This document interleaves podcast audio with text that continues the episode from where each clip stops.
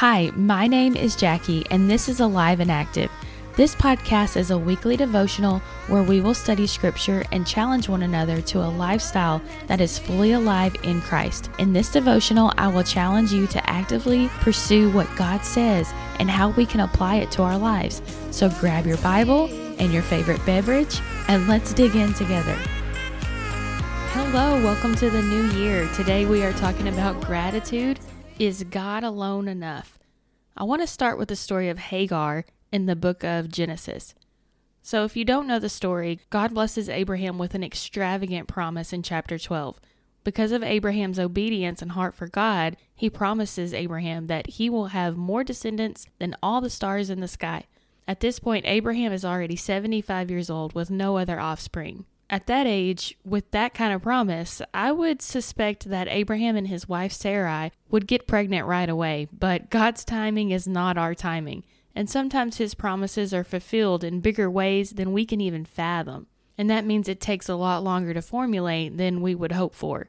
In chapter sixteen, it's been eleven years since that promise was made, and Sarai is growing impatient. So, like most of us, we form our own plan. She decides she wants Abraham to impregnate her servant, Hagar. Afterwards, Sarah is not full of joy and relieved as she had hoped for. Instead, she grows bitter and angry. Sarah treats Hagar harshly, and Hagar decides to run away. While she's in the wilderness, an angel appears to Hagar and tells her, "You are now pregnant, and you will give birth to a son. You shall name him Ishmael, for the Lord has heard your misery. He will be a wild donkey of a man. His hand will be against everyone and everyone's hand against him, and he will live in hostile towards all of his brothers." Now, this is a huge miracle that an angel would come to talk with a servant girl, and to bless her with a son is a high honor. But not all of these promises are great news. If I were Hagar, I would be thinking about how this angel is telling me to go submit to an abusive master and then promises that I will have a son that will basically be at war with his own brothers all the days of his life. I would probably be drowning in self-pity, thinking about the abusive life I'm being told to go back to and will be passing down to my son.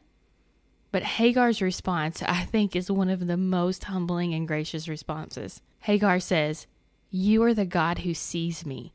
For she said, "I have now seen the one who sees me." Being seen and known by the one true God of the universe was enough for her. She inspires me to ask myself, is God alone really enough? Or maybe you're like Sarai. You're tired of the years of waiting, and you feel unseen and forgotten by God, and you question the provision and promises that He has for you. I know this pain all too well. There have been seasons in my life where God made a promise and it took years to fulfill it. My encouragement to you would be not to stop getting in the presence of God through worship and prayer. Pour your hurt out to Him. No matter how painful it is, address it and bring it to the cross. He does see you and He knows you, and He hurts and weeps with you and for you. Be honest with God in the stillness and allow the Holy Spirit to intervene for you. Sometimes I did good to hold on to God's promises, but other times I would scream at God with my questions and doubts. I think in those moments of honesty is when the Holy Spirit showed up to comfort me and point me to the biblical truths more prominently in my life. Proverbs says that God is near to the brokenhearted. In my season of waiting for God's promises, the verse that I clung to the most was Romans eight twenty-eight. And we know that in all things God works for the good of those who love Him, who have been called according to His purpose. When the flood of doubts came rushing in, I tried to combat the lie with God's truth. It sounded something like this: He's working for my good. He's working for my good. He promised me He would never leave me or forsake me. He promised that He's faithful to complete it. I do love God with all of my heart. So even if I don't understand what He's doing or I don't feel Him, I will choose to trust Him and hold on to His holy word and His promises that He is working for my good right now. Be grateful for the season that you're in, because God's nearness will carry you through this and show you that you're stronger than you ever imagined. With the Creator of heaven and earth on your side, there's nothing you can't get through. Now let's look at what happens if we choose to take matters into our own hands like Sarai. Abraham was one hundred years old when Sarah conceived her son Isaac. That's a total of twenty-five years that they waited for God to fulfill his promise. In chapter twenty-one, Ishmael is about twelve or thirteen years old and picking on his little brother Isaac.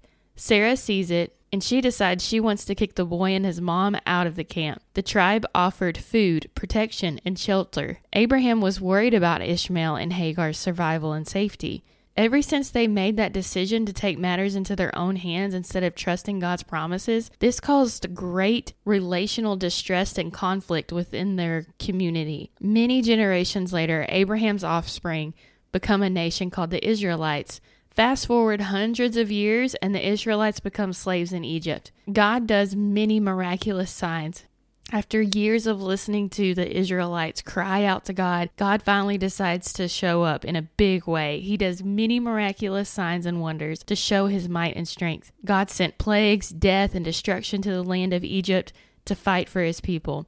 God literally parted the sea and had his people walk through the ocean to escape Pharaoh's army, but then began to complain in the wilderness. In Numbers chapter thirteen, God is ready God is ready to lead his people to their new home, a beautiful land flowing with abundance of fine foods. They are camped right on the edge of the promised land. But the people doubt. In chapter fourteen, we see that God is fed up with their complaining, doubts, and grumbling, and as a consequence, they wander the desert forty more years. Those same people that walked through the sea to escape their enemies doubted God's goodness and that he was big enough to capture this promised land from their enemies. Sometimes our complaining and doubts can hinder and prolong us from receiving God's good blessing.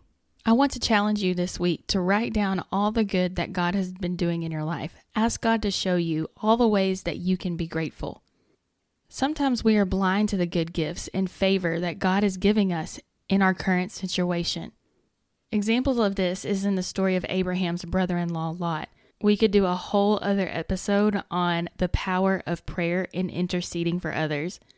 I once heard a friend of mine from college say that he was prayed into heaven by his grandmother, and I love that. I will never forget his conviction that the power of prayer saved his life. In order to not go chasing rabbit trails, and for the sake of time, I will just briefly mention that Lot was prayed for and highly blessed and favored by God because of Abraham. Genesis nineteen twenty-nine says, "So it was that when God destroyed the cities of the valley, God remembered Abraham and sent Lot out of the midst of the overthrow when he overthrew the cities in which Lot had lived." God wants to destroy the town that Lot is living in because of the wicked ways and corruption. These people were completely won over by evil in the world with no remorse or concern for repentance. This story is so jacked up in so many ways, but you will have to go read it for yourself to get all of the gory details and drama. In chapter nineteen, God wants to rescue Lot from the destruction that he is about to endure on this town. He gives him very specific instructions to flee. What floors me is that for some reason, Lot is having a hard time letting go of this town and kind of drags his feet in order to leave. An angel, messenger of God, instructs him to leave for the hills, but yet Lot pleads with the angel, asking him to let him go to a new town instead of the hills out of fear that he will die there. Hello? God is telling him to head for the hills in order to save his life, not to put him to death somewhere else. If God says move, shouldn't we be grateful for the instruction and immediately pack up and be obedient? I think this showed Lot's lack of faith, but also his lack of fear for the Lord and the destruction that he was about to do to the town. When I read the story, I was disgusted and confused by Lot and his family's poor choices. Then I was humbled as I was making this podcast. I felt the Spirit say, "Jackie, you are Lot." Mm, okay, God, ouch. Let me try to briefly explain to you how I can relate to this story. I am currently twenty-four weeks pregnant with our second child. I still have four months to go, and I feel so huge that sometimes I get discouraged and that all familiar insecurity I have had my whole life comes creeping in and can really overtake my thoughts. This baby boy was a promise I knew God had given me many, many years before I had ever even met my husband. Imagine my surprise when I found out my first child was a girl.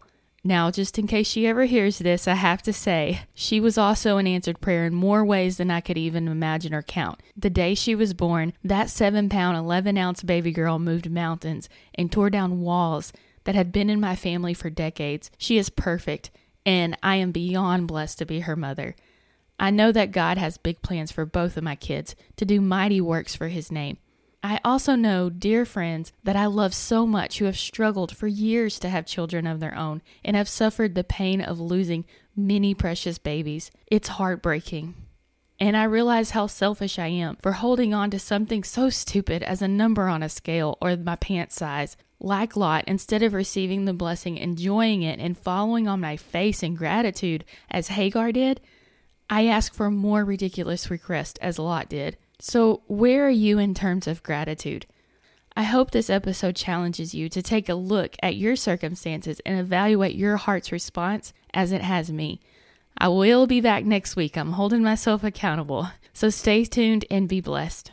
How will we ever know if the love will ever grow without trying, without trying?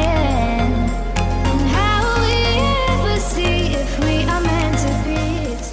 Thank you so much for listening. This awesome song is titled Meant to Be by Ark North, featuring Christina Marina. Please know I am praying for you every week, and I would so love it if you would pray for me as well, because your prayers are powerful and effective. I would love to hear how this week's episode impacted you, and I hope you'll join me next week. Until next time, let's go be doers of the alive and active Word of God.